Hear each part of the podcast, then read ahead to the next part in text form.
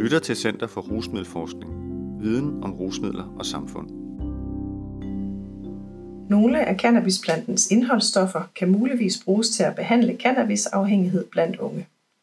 Skrevet af psykolog og lektor Christine Rømer Thomsen og psykolog og lektor Birgitte Tylstrup fra Center for Rusmiddelforskning.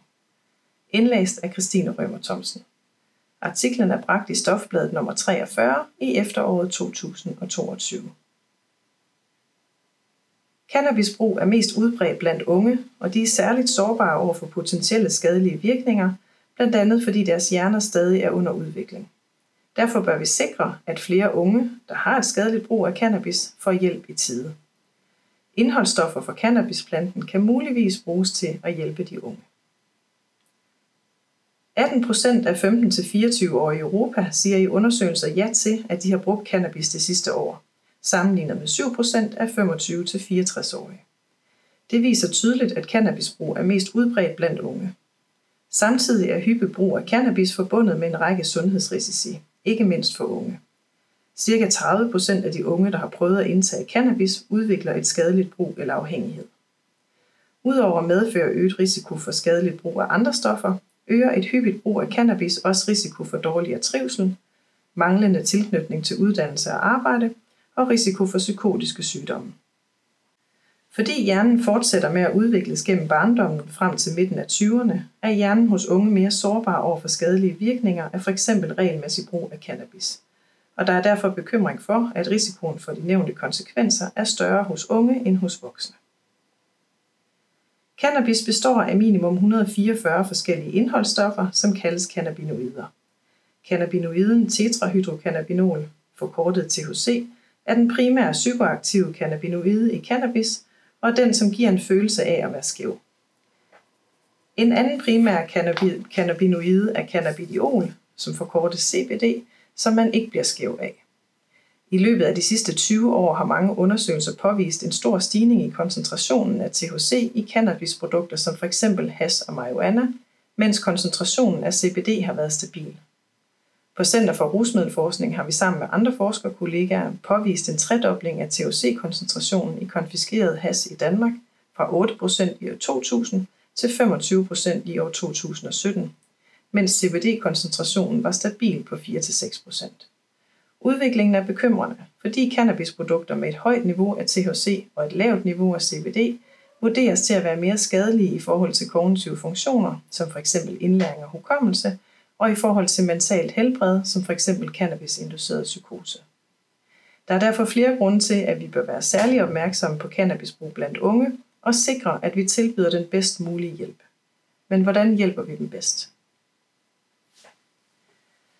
Psykosocial behandling kan måske kombineres med farmakologisk behandling. Vi ved allerede en del om, hvilke psykosociale behandlinger, der er mest effektive. Forskningsundersøgelser af unge i cannabisbehandling viser, at kombinationen af den motiverende samtale og kognitiv adfærdsterapi reducerer cannabisbrug, og at behandlingseffekt og fastholdelse i behandling øges, når der ud over den motiverende samtale og kognitiv adfærdsterapi også tilføjes tiltag som belønning med gavekort eller pengebeløb, for ikke at bruge cannabis eller for at møde op i behandling. Undersøgelser peger også på, at familieterapi, som både involverer den unge og familiemedlemmer, virker lige så godt som kognitiv adfærdsterapi og opleves mere attraktiv af de unge. Alligevel er det svært at opnå vedvarende resultater, og der er desværre en stor del unge, som begynder at bruge cannabis igen eller øger deres brug efter behandlingen. Derudover kræver de fleste psykosociale behandlinger mange sessioner over mange uger eller måneder, og altså en høj grad af motivation og stabilitet fra den unge. Spørgsmålet er derfor, om evidensbaserede psykosociale indsatser af kortere varighed kan kombineres med farmakologisk behandling. Både for at opnå bedre behandlingsresultater, men også for at nå unge, der ikke søger traditionel psykosocial behandling. Cannabinoider kan måske være en mulig ny behandlingsstrategi. Trods meget forskning på området findes der i dag ikke nogen godkendte farmakologiske behandlinger til cannabisafhængighed blandt unge eller voksne. Der er dog en stigende interesse for at undersøge, om nogle af cannabisplantens indholdsstoffer, de såkaldte cannabinoider, kan anvendes i behandlingen. THC-baseret cannabinoidbehandling. En del forskning har undersøgt, om THC-baseret medicin, det vil sige såkaldt syntetisk THC, i form af lægemidlerne dronabinol og nabilone, samt lægemidlet nabiximols, som består af syntetisk THC kombineret med syntetisk CBD, kan afhjælpe cannabisafhængighed blandt voksne. Overordnet set har formålet været at finde ud af, om THC-baseret medicin kan bruges til at lindre cannabis-abstinenssymptomer og cannabis-trang, når en person stopper eller reducerer sit forbrug af cannabis. Lægemidlerne erstatter THC-indholdet i cannabis og ligner altså behandlingsprincipper inden for f.eks. nikotinbehandling. Resultaterne fra flere placebo-kontrollerede laboratorieundersøgelser af voksne peger på, at behandling med lægemidlet dronabinol, det såkaldte syntetiske THC, reducerer abstinenssymptomer med stor effekt. Men at højere doser også har den bivirkning, at indtagelsen af dronabinol kan være nydelsesfuldt, og dermed eventuelt fastholde cannabisbrug, samt øge risikoen for cannabisforgiftning. Der er for eksempel observeret symptomer på cannabisforgiftning ved indtag af høje doser af dronabinol. Resultater fra to store placebo-kontrollerede undersøgelser blandt voksne med cannabisafhængighed, hvor den motiverende samtale kombineres med dronabinol i 11-12 uger, støtter delvis disse resultater. I den ene undersøgelse reducerede dronabinol abstinenssymptomer og øgede fastholdelse i behandling, men reducerede ikke cannabisbrug og øgede ikke afholdenhed.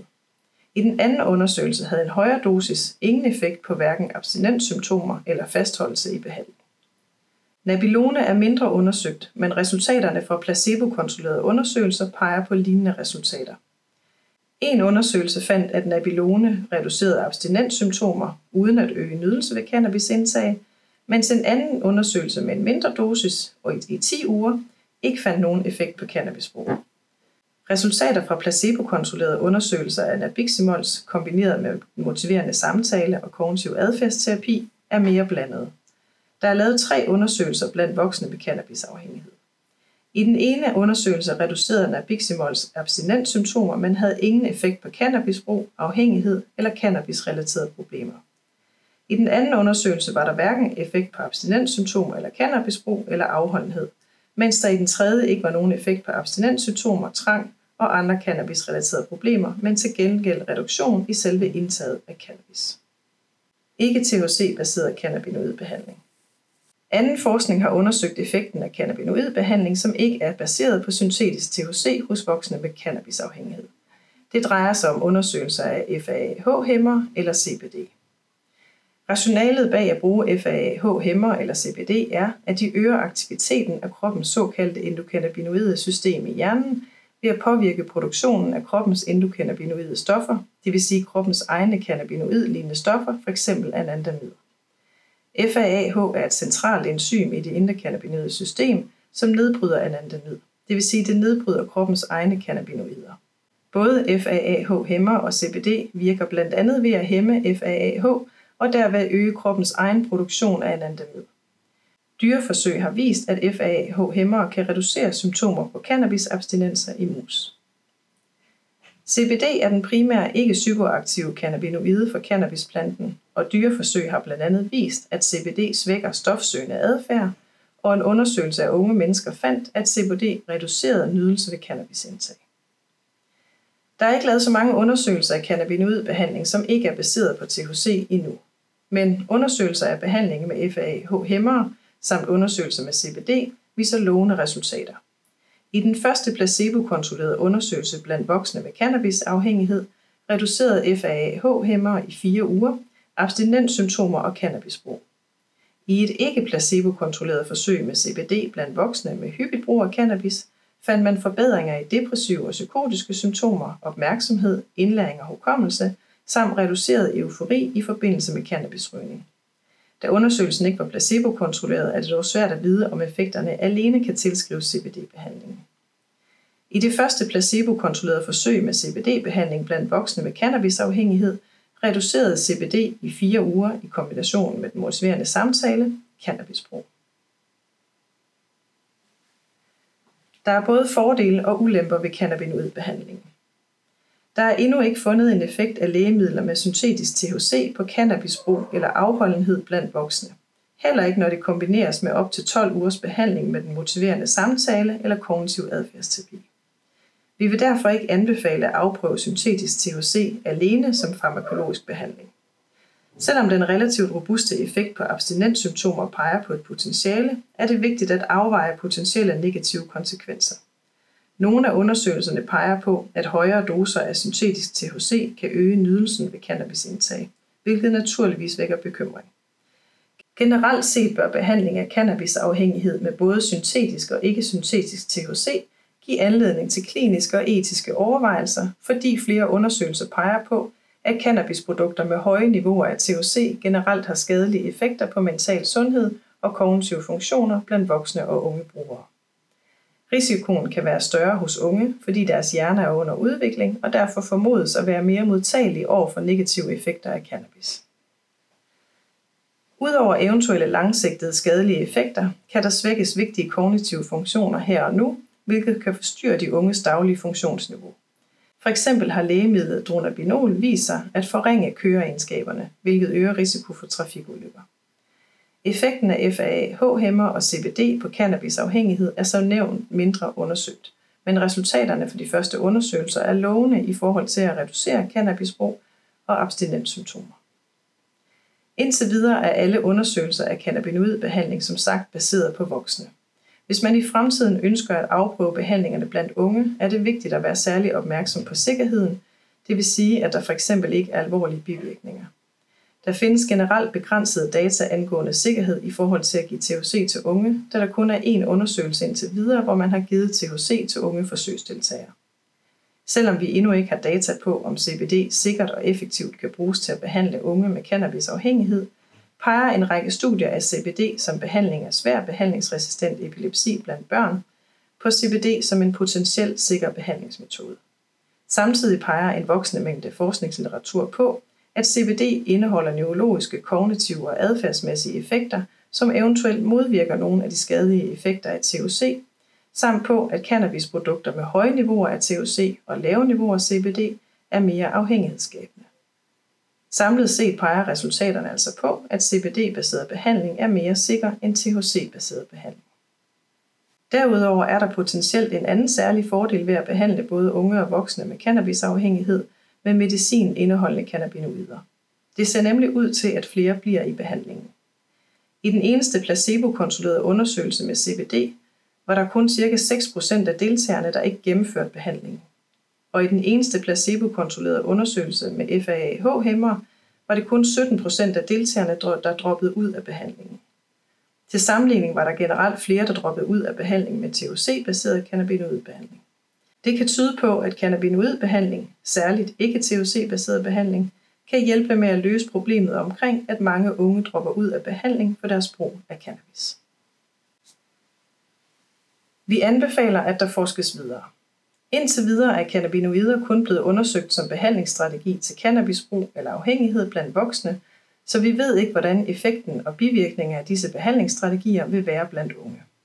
Der er ingen tvivl om, at de evidensbaserede psykosociale tilgange, som de gennemgåede undersøgelser har anvendt, udgør et vigtigt element i behandlingen.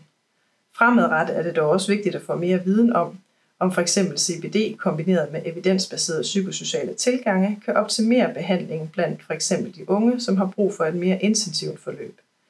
Både fordi der er påvist en effekt af CBD på cannabisbrug, og fordi det er mere sikkert at anvende CBD end f.eks. THC.